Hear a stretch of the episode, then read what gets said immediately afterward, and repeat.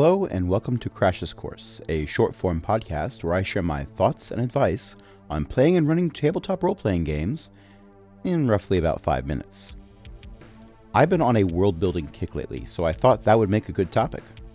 I mean, sure, there's lots of good campaign settings already out there for you to use, but they're not yours, you know?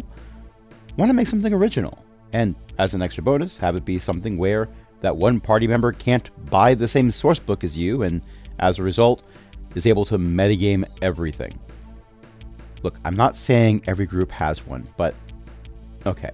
A friend was running a Waterdeep campaign, and because I read D&D comics in the 80s, I already knew who, more importantly what, the Xanathar was. I wasn't trying to find spoilers, I just remembered that one weird thing from 40 years ago. Once you know something, it's hard to not know something, you know? If you're serious about building your own campaign, I strongly suggest you read 2 books. Return of the Lazy Dungeon Master and The Kobold Guide to Worldbuilding.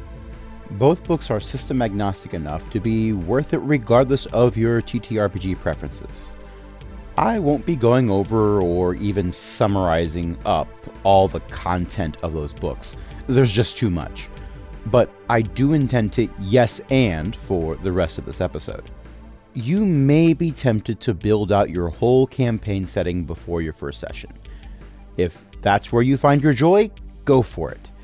But I don't recommend that path. Instead, flesh out maybe 1 or 2 towns, perhaps smallish kingdom maximum. Your party is going to grow and change in ways you don't expect, and having room to fill in will have future you remaining eternally grateful. When I started my home campaign of Circulus, I gave the players a map of a giant continent with lots of boundary lines, but only one spot had a label, the area where they'd be spending the winter.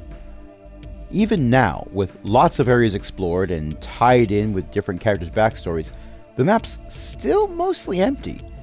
We have room to grow. Of course, it's still a good idea to have a big plot point or two to differentiate your setting from the others. What makes it special? This could be something you tell the players right away to get them interested, or perhaps, especially if it isn't common knowledge, you save that detail for a grand reveal down the line. With Circulus, I did a little bit of both. Players went into the game knowing that it was a world where a continent-spanning empire had ended, leaving the countries and city-states that sprang up as a result more or less loosely confederated. It also, oddly enough for a D&D setting, had no dragons at all.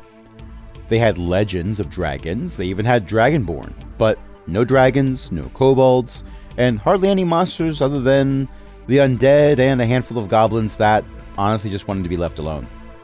This was, of course, a lie.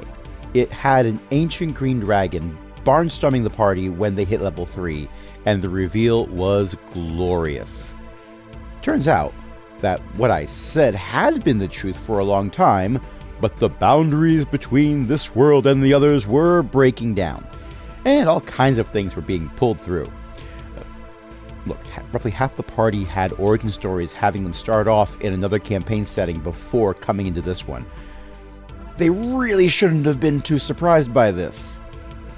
Note that I didn't explain why there was any barrier set up preventing interworld travel or why it was breaking down. I had some rough ideas in my head about that, but I deliberately didn't write them all down. As the PCs gained in levels and the plot adjusted course in response to their decisions, I came up with a way better reason than my initial half-formed concept.